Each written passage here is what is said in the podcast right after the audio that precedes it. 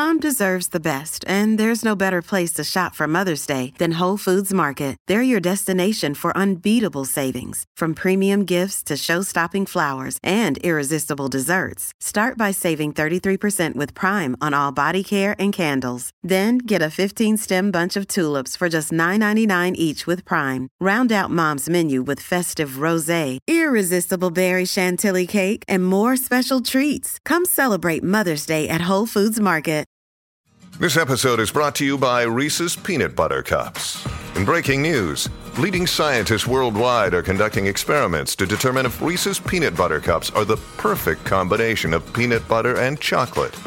However, it appears the study was inconclusive, as the scientists couldn't help but eat all the Reese's.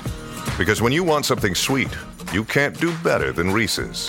Find Reese's now at a store near you.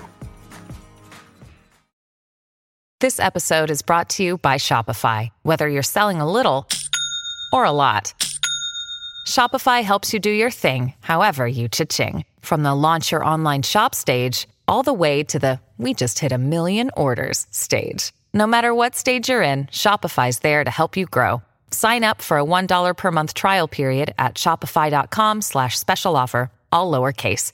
That's shopify.com slash special offer.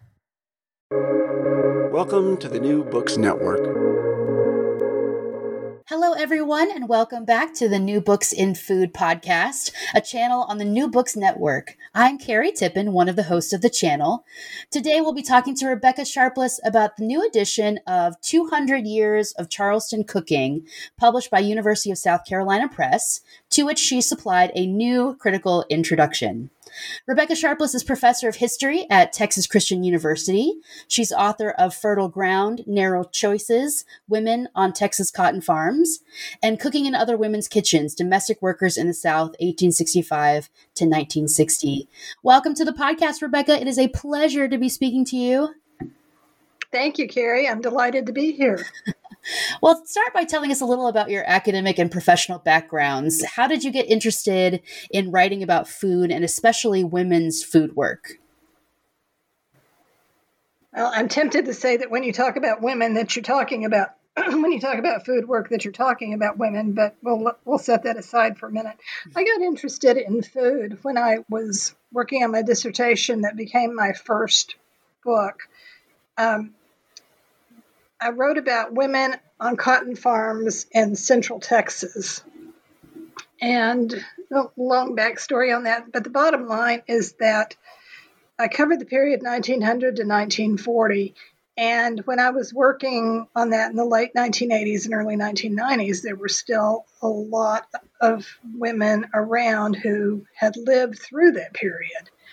Um, it's hard to believe that was 30 years ago and they're all dead now. But I did a lot of oral history interviews with women who had either grown up or actually were farm wives on these cotton farms in central Texas. And the detail that they could talk about food was absolutely remarkable. Um, the foods weren't fancy. By and large, this there were some wealthy people in the region, but a lot of people lived on a basic diet of, that included a whole lot of cornbread. But and and if they could get white bread or light bread, as they called it, it was considered a real treat. Lots and lots of biscuits, um, lots and lots of, of what they called bacon or side meat, but a lot of detail and a lot of interest in food. And I thought, well, gosh, there's something here. So I decided that I was going to do my second book on something about Southern women and food. I'm a Southern Americanist by training. And so I was going to do how women worked on um, how women made money through food. And I was going to have various chapters, and it was going to include domestic work. And one day I was talking to David Perry, my editor at the University of North Carolina Press, and he says, You know, if you can do that domestic worker piece, you will have done something. And I said, well, okay.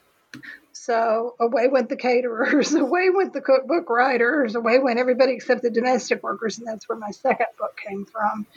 Along the line, however, I have thought a lot about the nature of cookbooks as historical sources, as you have, obviously. Yes. And um, I've done, you know, some writing and some thinking about exactly what kind of a text a cookbook is for a historian. And I suspect, I don't know for sure, but I suspect that's how the University of South Carolina folks found me to do this introduction. Yes, and my second question is exactly about what you were about to describe. Uh, this is not your first cookbook project. You have a really excellent chapter in the collection, The Larder uh, Food Studies Methods from the American South, about a church cookbook from Waco, Texas. Um, and I usually assign your essay cookbooks as resources for rural research in my literary cookbook class with uh, food you. studies grad students. Yeah, so th- I love that question about what can we do with cookbooks as a document. Uh, so maybe talk a little bit more about that. How do cookbooks help us learn more about women in history? Uh, what role do cookbooks play in the study of history? Um, I look at them from rhetoric and literature, but I'd love to know what you're thinking.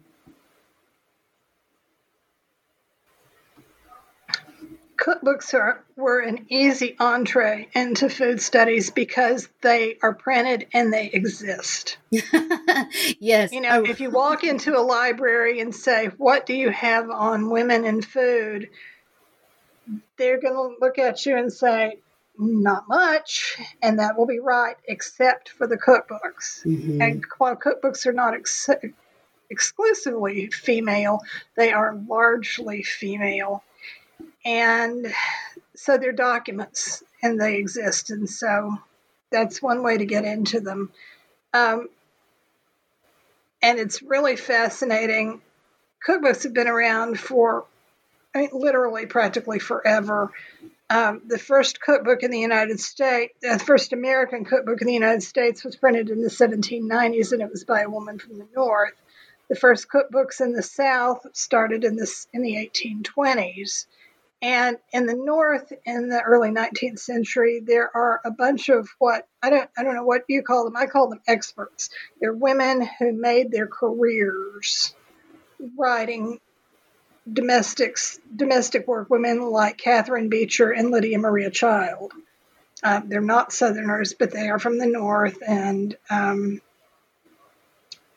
for example, somebody raised the question the other day about the difference between icing and frosting. Mm. And I was not able to come up with a definitive answer, but at some point in the 1830s, Lydia Maria Child decided to call the stuff frosting, where everybody before that time that I've seen in print had called it icing.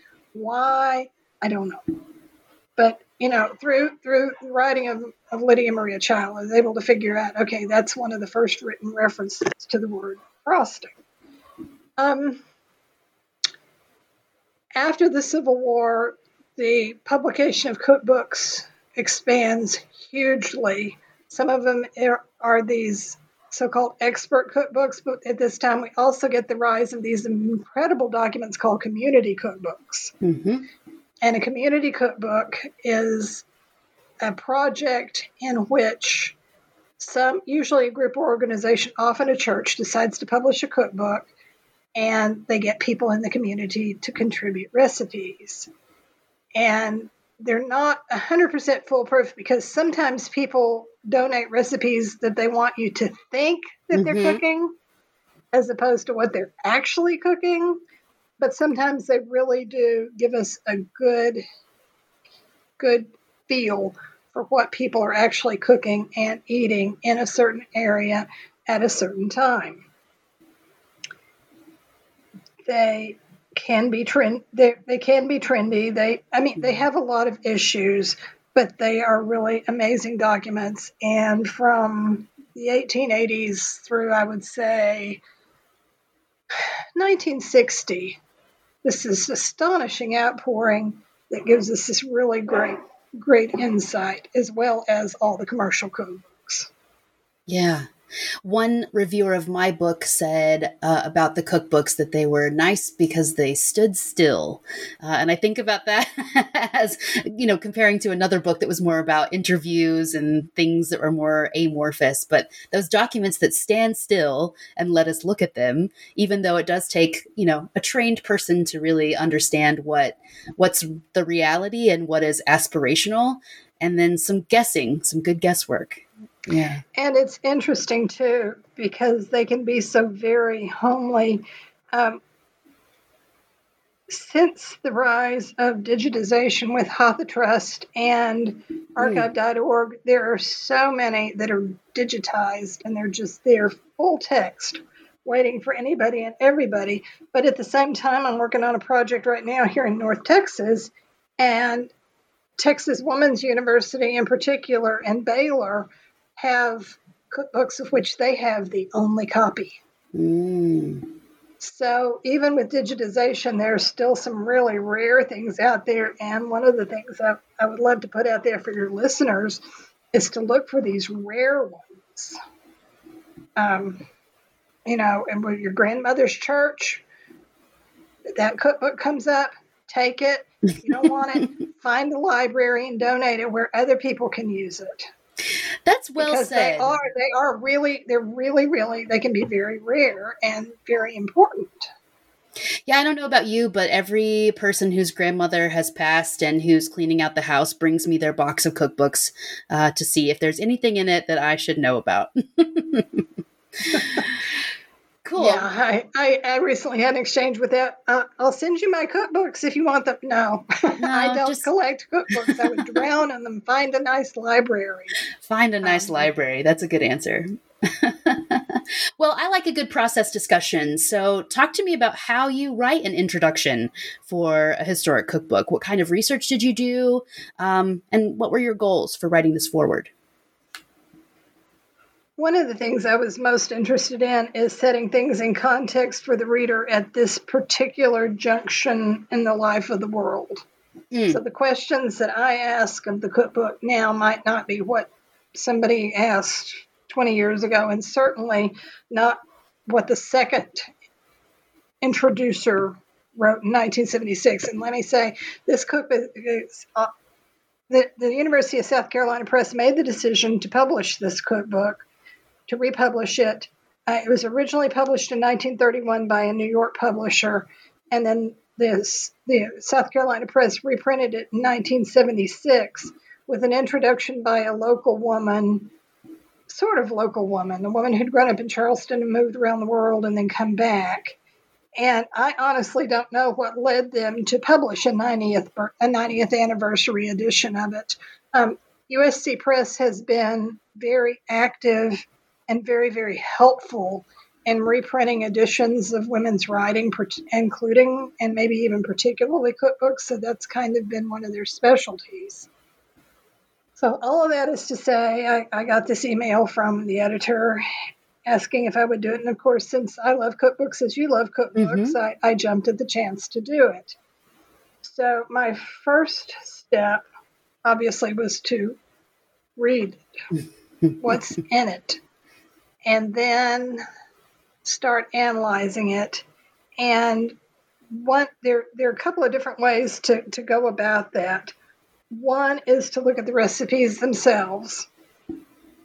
And the other is to look at what I call, I don't know what you call it, I call it the framing material, the introductions, mm-hmm. the head notes, the end notes, uh, anything that sets the book in its time and place.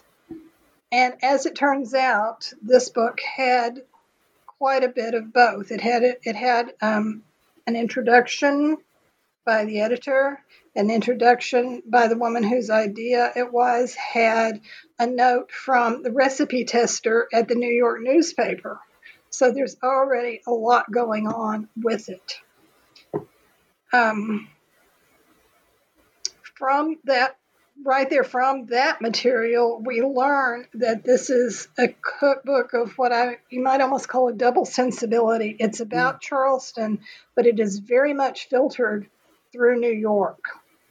Um, the woman who's sorry, this is the kind of thing you said we would edit out. Yep. um, Helen. So, so Helen Woodward came to Charleston to take a vacation in the late 1920s. Now, she was, uh, her parents were Eastern, Eastern European Jewish immigrants to New York, and she was very much a New Yorker. She had had a career as an early woman in advertising. She had already written an extremely successful autobiography, and she came to, and but she was married to to a South Carolinian. So you've got this this double culture there. And so she came to Charleston on a vacation and stayed at the home. Uh, no, I'm sorry, stayed at a guest house owned by Blanche Rhett, one of those Rhetts. and um, they were chatting, and she said something about recipes to Blanche Rhett, and Blanche Rhett said, "Well, you write books. Why don't Why don't you get a, you know, why don't you put together a book of our recipes, and I'll get all my friends to contribute, and we can do this." And so that's, as they tell it, how the book was formed. Mm-hmm. So, New York Woman's idea, in in conjunction with a very well connected, highly placed Charleston woman. Um, and I was able to find out a fair amount about both of those women, as well as the technical editor from the New York, um, Lettie Gay, from the New York newspaper that was kind of behind the project. So, who are these women? What are they about? Um, and then I look and how this came to be. Um, it's it's and it's fascinating because Northerners have been interested in Southern recipes for a very long time. The first cookbook that I know of, um, published in the North, was about Southern cooking was like 1866. I mean, really early after the Civil War. So there's always been this northern fascination with southern recipes is, here we say, exotic. and people argue that southern cuisine is the most easily recognized regional cuisine in the United States, and I think that's probably correct. So, but a New York publisher publishing recipes from Charleston. Um, so looking at that, looking at those, then and then I looked at the recipe contributors. And there used to be this old joke that a woman got her name in print only when she was born, when she married, and when she died. Cookbooks have been the exception to that, mm-hmm. even though there are still some who are anonymous. But these cook these recipes come in batches, and with Blanche Salley Rhett being so well connected, they are from the creme de la creme of Charleston society.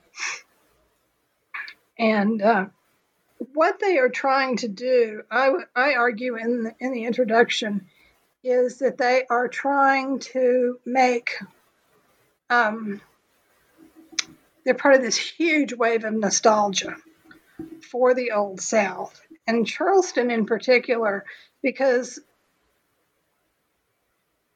when Charleston was established in 1670, it's a major seaport in the South, and and when they get rice going, they um, have enormous wealth, enormous wealth, and huge rice plantations staffed by hundreds of slaves, hundreds of enslaved people.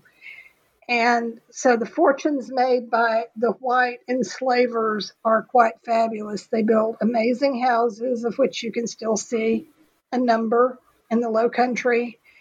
And through that port of Charleston, they can get any food that is available in the Western Hemisphere. Mm. If you had money in Charleston, you could get it. Really, really phenomenal. And virtually all the cooking done by enslaved Africans, some of whom attained extremely high levels of, of culinary excellence. And, um, but there was a civil war. and after the Civil War, the rice plantations died, and Charleston became a backwater. Mm-hmm. So there have been a couple of really good books written up by this, um, by Stephanie Yuhl and by um, Ethan Kytle and, and um, Blain Roberts. But the people of Charleston determined very carefully that they were going to they were going to capitalize on this storied past and they were going to bring back the stories of Charleston's glory and by golly, they did it. Charleston became a tourist mecca in the early 20th century when people could travel easily there by boat or train or car. Mm. And so you start getting these influxes of tourists. And this cookbook, published in 1931, is is smack in the middle of that sort of sensibility. They the recipes are often attributed not even to a person but to a specific plantation. Mm or they will say such and such from Guatemala plantation. And and I and I frankly don't know how to pronounce all these Charleston proper names. And they have their their oddnesses. So any Charlestonians who happen to hear this, I'm really sorry if I butcher your names. Um, not from there. Which you know, I had to make sure that the cookbook author that the editors knew say, Hey, I'm a historian. I'm from Texas. Are you sure you want me? And they said, Yeah, it's okay. well, your introduction is especially and rightfully, you've already kind of pointed out this, uh, critical of the ways that the cookbook erases the contributions of enslaved people. Uh, and when it does offer credit, it's usually patronizing, uh, pretty racist in its depictions of African American domestic cooks. Um, you have two beautiful sentences that I want to quote to you. you wrote that it's a book of white nostalgia, not black. And then the final words of the foreword could not be any clearer. 200 years of Charleston cooking stands as a double monument to the rich foodways of the Low Country and the efforts of white Charlestonians to put a pretty face on white supremacy. Uh, so, talk specifically about some of those moments in the cookbook when this is most on display to you. This um, kind of pretty face of white supremacy? One of the, well, let me back up and mm-hmm. say that whatever the shortcomings of the Charleston people, the most egregious language in the cookbook is not from Charlestonians, it's from the food editor in New York. Mm um, who just has this. She was a native of Indiana, and she just has this idea. She fall she falls square into every trope about magical African Americans and their cooking ability that that it's possible to. And so I find that exceptionally interesting and troubling because it proves how widespread this stuff was. But now, in terms of the Charlestonians, it's an interesting question and one that I've gotten into some fairly heated discussions with with professional cooks about, and that is who owns cookery? Mm-hmm. Is it the person who actually does the labor? Is it the person who buys the ingredients? Is it the person who owns the kitchen and the stove? Where is the intellectual property mm. in all of these things? And my take on it always is uh, you might find this weaselly, but it's somewhere in the middle, which is mm. that it's a fusion. Mm-hmm. Southern cooking is very much a fusion cooking between Af- between Native American, which does not get nearly enough credit, and Anglo's who own most of the capital and um, and provided a lot of the basis through European recipes, particularly English recipes, mm-hmm. and the African Americans who had what what they beautifully call wok presence. It was their hands who who measured the measured the salt in the palm their hands who did the stirring, their senses that knew. And I'm sorry, I'm falling into that sort of sensory mm-hmm. that I don't I don't want to go there because Lord knows an African American cook is certainly capable of the most complicated chemistry recipe in the world. I don't want to mm-hmm. I don't mm-hmm. want to fall into that trap at all. But the person standing in front of the stove is or in front of the fireplace has the most physical investment with mm-hmm. the cooking. So, where does ownership of all that come down? Mm-hmm. It's incredibly, incredibly complicated. And at the base of Charleston, when you look at that incredible wealth, why was that wealth available?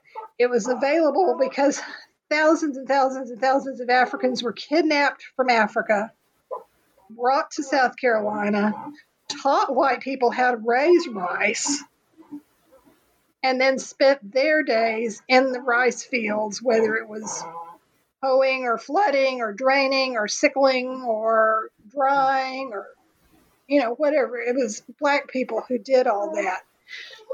So the entire economic basis of the antebellum south is based on african american labor you cannot get out of that. And of course there's no acknowledgement of that whatsoever. Mm-hmm. Hey, it's Kaley Cuoco for Priceline. Ready to go to your happy place for a happy price? Well, why didn't you say so? Just download the Priceline app right now and save up to 60% on hotels. So, whether it's Cousin Kevin's Kazoo concert in Kansas City, go Kevin, or Becky's Bachelorette Bash in Bermuda, you never have to miss a trip ever again. So, download the Priceline app today. Your savings are waiting. Go to your happy place for a happy price. Go to your happy price, Priceline. Another day is here, and you're ready for it. What to wear? Check. Breakfast, lunch, and dinner? Check. Planning for what's next and how to save for it? That's where Bank of America can help. For your financial to-dos, Bank of America has experts ready to help get you closer to your goals. Get started at one of our local financial centers or 24-7 in our mobile banking app. Find a location near you at bankofamerica.com slash talk to us. What would you like the power to do? Mobile banking requires downloading the app and is only available for select devices. Message and data rates may apply. Bank of America and a member FDIC. Well, and so your introduction focuses a lot on those recipe contributors who would have had less attention and credit uh, and royalties than Rhett and Gay, who were kind of doing the writing. Um, so uh, start with William Deas and Sally Washington. They're named in the book. Um, who are they? What is their role in creating the collection of recipes? Uh, and then maybe what are some of the problems with the way the book handles them? Okay. Um, William Deas was interestingly enough, a male who cooked for the Rhett family in their wonderful house on the Battery for a long time, and he was an accomplished cook. I am a, I assume that he is descended from uh, from people enslaved by the Deas by the White Deas family, who owned quite a number. Oh, and I use the word owned advisedly, who don't know what the nomenclature for that is now, but they were enslaved by the Deas family. Mm-hmm. And um, and he had had some formal training, and he was a very good cook. So there, I think, twenty odd recipes by him, and they are fairly typical Southern, but they're also some pretty up to date ones. There are a lot of salad recipes, uh, a number of recipes using cream cheese, which was not very common in the South in the 20th century, early 20th century. Um, he was a good cook. Now, Sally Washington is also very interesting. I'm not 100% sure she, who she was. There were there were several Sally Washingtons living in Charleston in the late 1920s, but I suspect that she was a woman uh, who was living with her daughter, and her recipes are interesting. And oh, and she was um, Helen Woodward's cook while while Woodward was in Charleston, so a short term gig but her recipes are more typically low country okra and shrimp and things like that. Whereas um, Deas's could have been plucked some of his could have been plucked out of the ladies home journal and probably were because that's what a good cook does. Mm-hmm. a good cook reads other people's recipes and then incorporates those people's work into their own. At least those of us you know people say are you a cook? And i say no i'm a recipe follower yeah, so that's about right. so you take other people's recipes and you make them your own. And I suspect that's what William Deas did. The ones that frustrate me are the ones whose names we don't know. Mm-hmm. And there are a couple of references in articles that aren't in the book, and a reference or two in the book to the quote old colored cooks and two cooks who gave up their recipes only reluctantly because they were their family secrets and so on. Um, no idea who those women were. Mm-hmm. No clue. You know, um, I might be able to go back through the census, re- through the manuscript census for 50 years or so, and sometimes they'll have the word cook as uh, as the woman's profession. But a lot of times cooks did other things too. They Mhm. diapered babies and they swept corners and they did all kinds of things. And so they might just be listed as servant. So it's hard to know. And those are the, the people, particularly the women, um, that I really, really wish I knew who they were and that they could get proper credit for these dishes that they cooked for their white employers. Well, you also note some other reci- uh, other sources for recipes from the those white women of Charleston's elite families. Uh, who are some of those biggest contributors from that class, uh, and what are their recipes like? Now, let me make sure. I let me make sure I, I understand your question. Are you talking about the Charleston women of the 20th century? Or are you talking about the earlier cookbooks? Uh, the the women, the actual live women. Okay. Thanks. Well, there are a couple. Again, there. these these sources may stand still, but they that doesn't mean that they tell you everything that you want to know, right? Mhm, mhm. because you can't go back and you can't ask them questions. Okay, the largest cluster, and again, I may be mispronouncing the names, but the Hurlston Simons family has a large group of recipes. And the thing that is unknown is that um, Elizabeth Hurlston, who lived for most of the 19th century, she was born in 1801 and died in 1890, had a manuscript of re- a handwritten manuscript of recipes. And, you know, don't we wish we had that manuscript? Don't we wish we knew where it was? And she handed it down to her niece, and then her niece handed it down to her daughter. And so a lot of the recipes, some of the recipes have Elizabeth's name, some of them have the name of the plantation, which is Bossis, Bossis, I'm not sure, um, B O S S I S. And so there are 70 recipes in the cookbook from that cluster of family, but I don't know how many of them are from Elizabeth's manuscript, and I don't know how many of them came in because the nieces read Ladies' Home Journal. Uh, they brought in recipes from the outside. And then the other cluster is the Salley family, of which uh, Blanche Salley Rhett, the editor, was a member, and they were really remarkable. They they were not from Charleston. She married into the cream of Charleston, and the Rhetts are their own thing. But um, they were actually from the upcountry, and there were twelve children, ten girls, and one of them, um, really really interesting. Um, Ida got an undergraduate degree and then she got a, an MA and then she got a law degree and then she did everything except the, the dissertation for a PhD in economics from the University of South Carolina, all the while being married and having kids.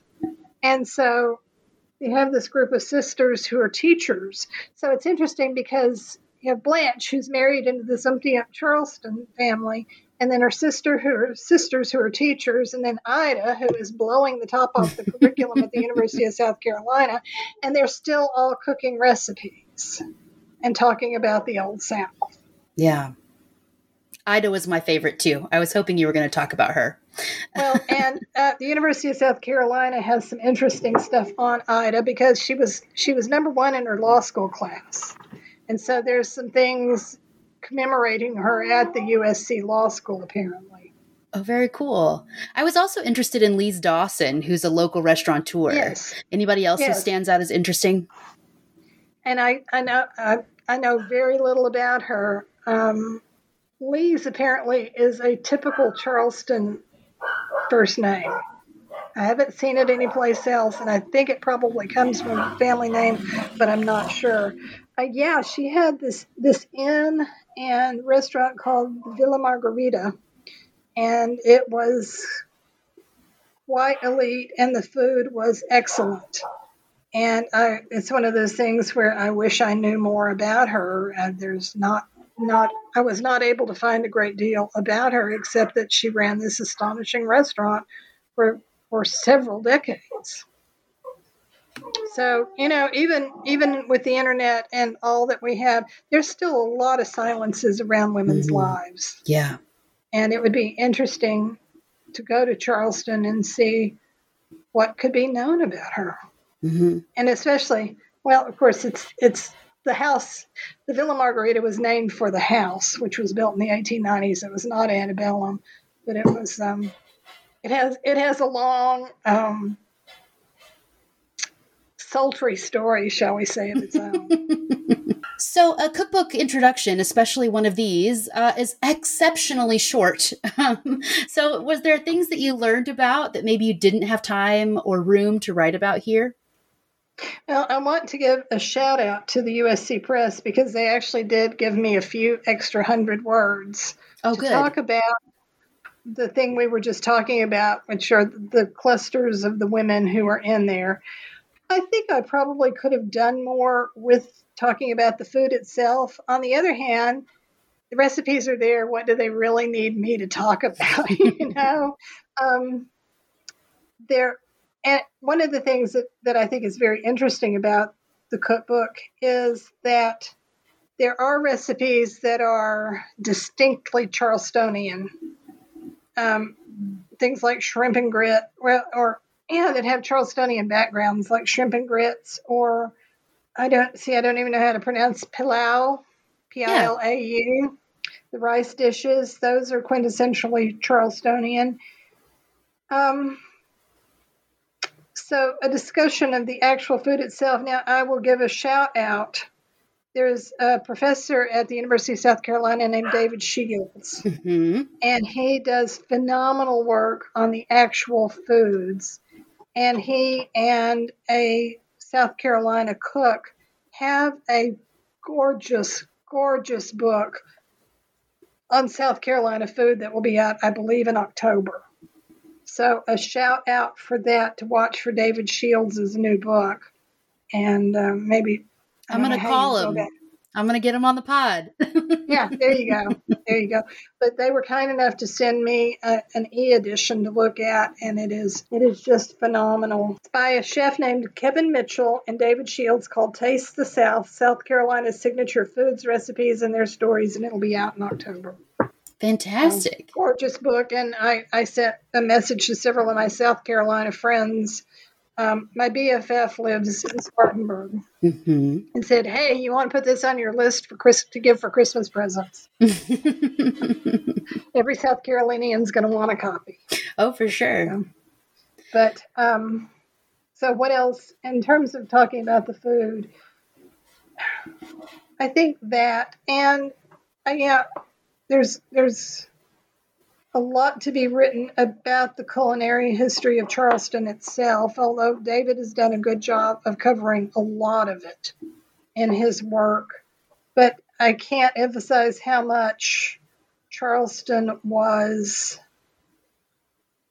it was a something hmm in the antebellum period and if charlestonians are are overly impressed seem overly impressed with with their mythical past it was uh, as Lorri Glover's book on Eliza Pinckney really depicts beautifully it was an exceptional place of white privilege. Mm-hmm. Uh, it was if you were going to be a privileged rich white southerner Charleston was a really good place to be. Mm.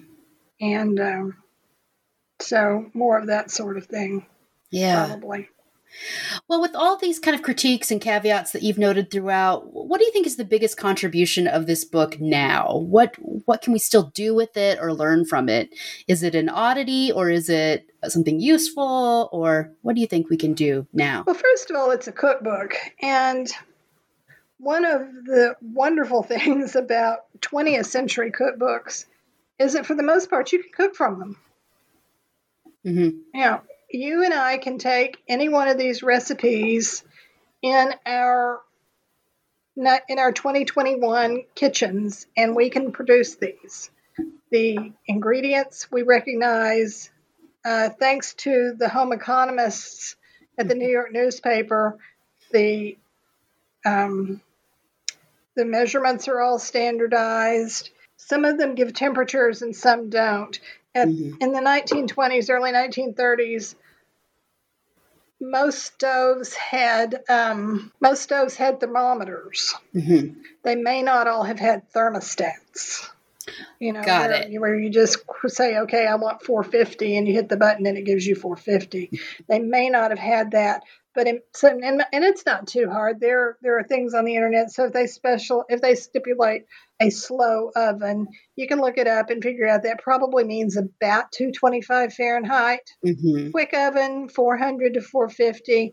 But again, most of these recipes are from ingredients we recognize and processes that we recognize and we can do this so that's the, the thing i would do is i would pick it up and i would i haven't but if i were curious about it i'd pick it up and i'd cook something out of it sure and it and it would probably turn out just fine mm-hmm.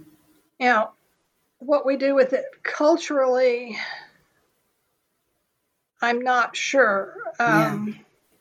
except to note this is five years before Gone with the Wind. Okay. So I think it helps set the stage for that which we are still in response to so much. Yes. So much. This this lost cause, Southern romanticism, this is squarely, squarely in that camp. That makes a lot of sense. Yeah. And when you, I think putting it in that timeline kind of helps to explain a little bit about what you were saying about Northern sensibilities and who the, the audience really is, right? It might not be that white Charlestonians needed this book, but it has this other audience. Yeah. And white Charlestonians may have needed this book to make themselves feel better. yeah. yeah. I mean, seriously. Yeah. Seriously, but but the North and again, you know, um, Kytle and Roberts and, and Yuhl and other authors are, are very good about nailing this of Northerners getting their jollies looking at looking at the South. Mm-hmm. And, mm-hmm. Um, dare, dare I say complicit? Yeah. Well, the last words of your introduction are these cook and enjoy these recipes, remembering the black hands that made them possible. Uh, so mm-hmm. talk a little bit more about that. So you you you want us to pick it up and use it. How do we do that? What are you imagining uh, a reader could do that would be respectful, you know, without participating in the white supremacy work that was originally intended to be done by this book? Um, what does that look like to you? That's a good question, and I don't know that I really have an answer for it, other than just be mindful. It's an attitude. It is an attitude. It really is. Mm-hmm. It really is an attitude of respect.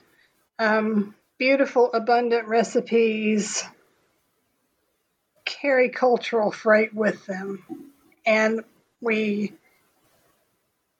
we cook them out of our abundance and we share them with people we love out of our abundance and out of our love for those people.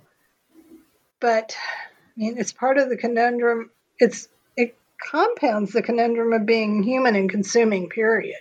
Mm-hmm. You know, we're mammals, we have to eat. But how we do it and how we think about it and the forms of thankfulness and gratitude and reciprocity that really should go along with our consumption of food really extend, I think, into these cultural realms. Yeah, and I think uh, something about storytelling. Which of the stories are you going to repeat when you serve this dish? The one that Blanche Rhett wrote in front of it, or the one that uh, Dr. Sharpless explained in much better uh, context? Well, mo- you know, most most people will prefer the Blanche Rhett. It's much prettier. It is very poetic, and, and it's and it's easier. Mm-hmm. It's just easier unless you're black. Right. Exactly. In my book that's coming out next year, there's a picture of a child with a disease called pellagra. Coincidentally, it's it's a child in South Carolina. It's just coincidence. Uh, pellagra is a niacin deficiency disease that causes well, it's, it's, the people are typically starving and they have skin problems and they have dementia and it will eventually result in death. And it took a lot of work on part of nutritionists to figure out that it was from eating too much corn that it had the nutrients stripped out of it by industrial processing. But there's this this photo of this child um, with its thin with its emaciated limbs and patchy skin and, and I posted it on social media and said, Bet they're not going to use this one for the cover. Mm.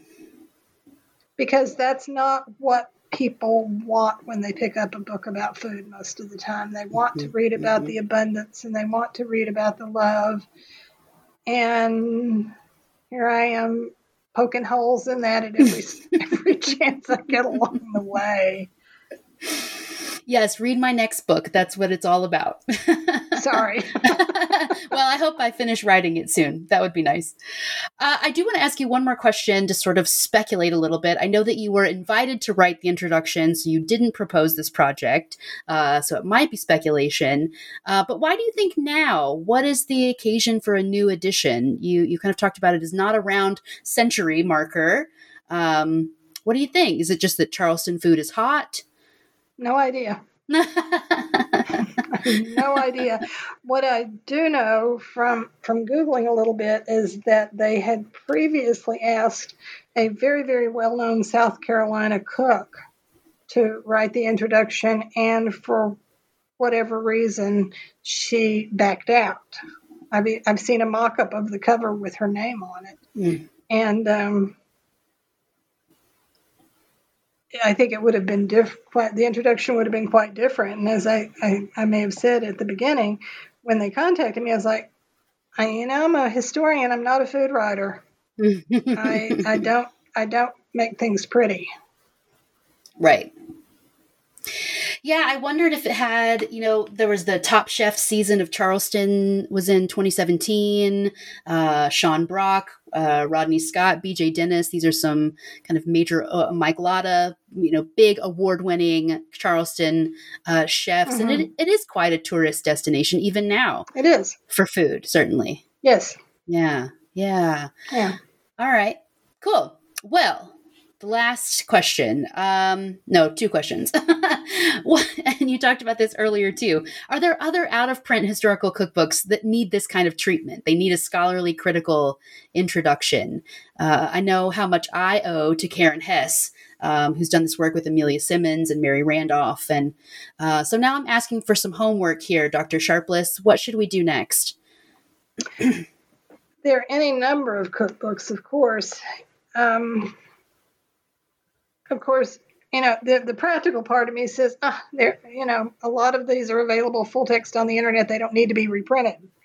But there are, but if you're gonna, it's a little awkward to cook from something, uh, something in HathiTrust. Mm-hmm. Although it's certainly possible. It's very possible to get to those old texts. Um, you mentioned Karen Hess. Her Martha Washington's Book of Cookery is an astonishing piece of work. In the end, it, it will forever be my model of how a cookbook should be annotated and discussed. Her thoroughness was just her thoroughness and her knowledge mm-hmm.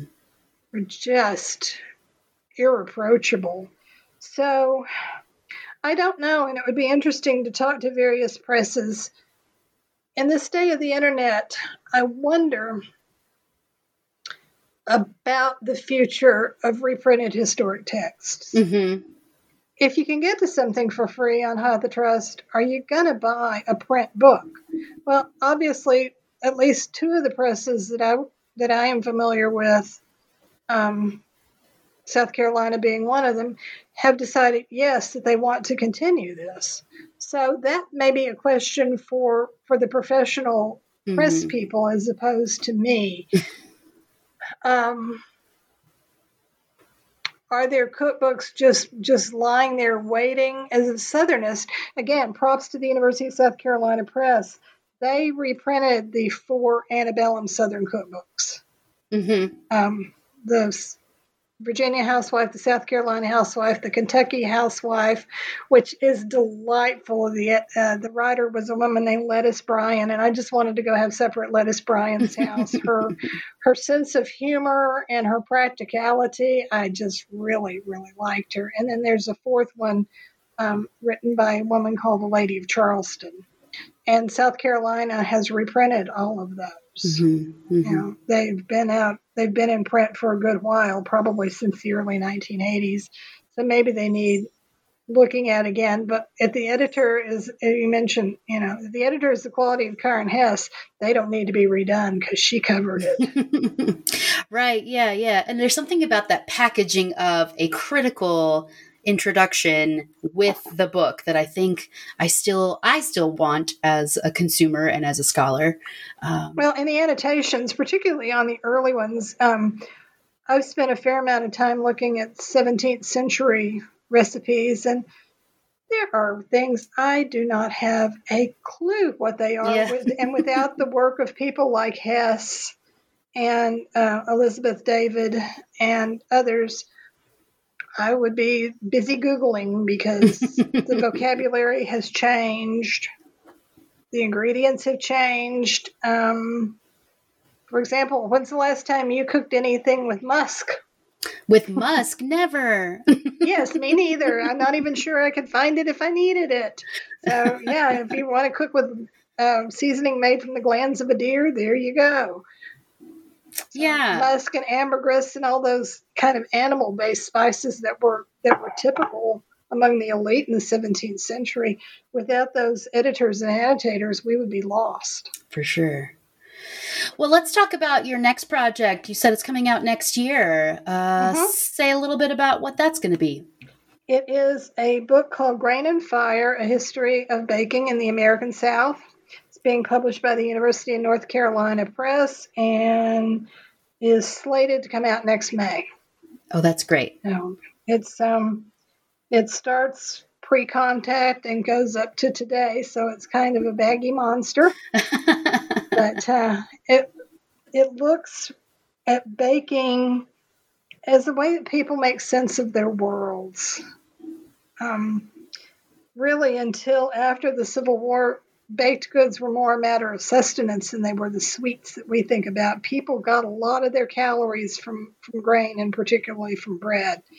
And so looks at all that and who ate what. The question of who ate corn and who ate wheat flour is throughout the book after the Europeans get here. Um, before that, it was a question of who ate red oak acorns, who ate white oak acorns, and who got to eat chestnuts. Wow. Okay. So, and and of course, corn, corn, and more corn. um, the beautiful grain that it is. so it looks at um, it looks at grain. It looks at milling. It looks at recipes and baking and ingredients and relationships and it, it, was a lot of fun. That's wonderful. Great. Well i will absolutely be calling you for uh, a copy of that and to talk about it again when it comes out in may so, uh, Rebecca Sharpless is professor of history at Texas Christian University. We've been talking to her about uh, the critical introduction to 200 years of Charleston cooking, out now from South Carolina University Press. Thank you so much for talking to me today. I loved catching up with you again from our old days at TCU, and thanks for for talking to me today. Thank you, Carrie. It's been a pleasure. And thank you for listening.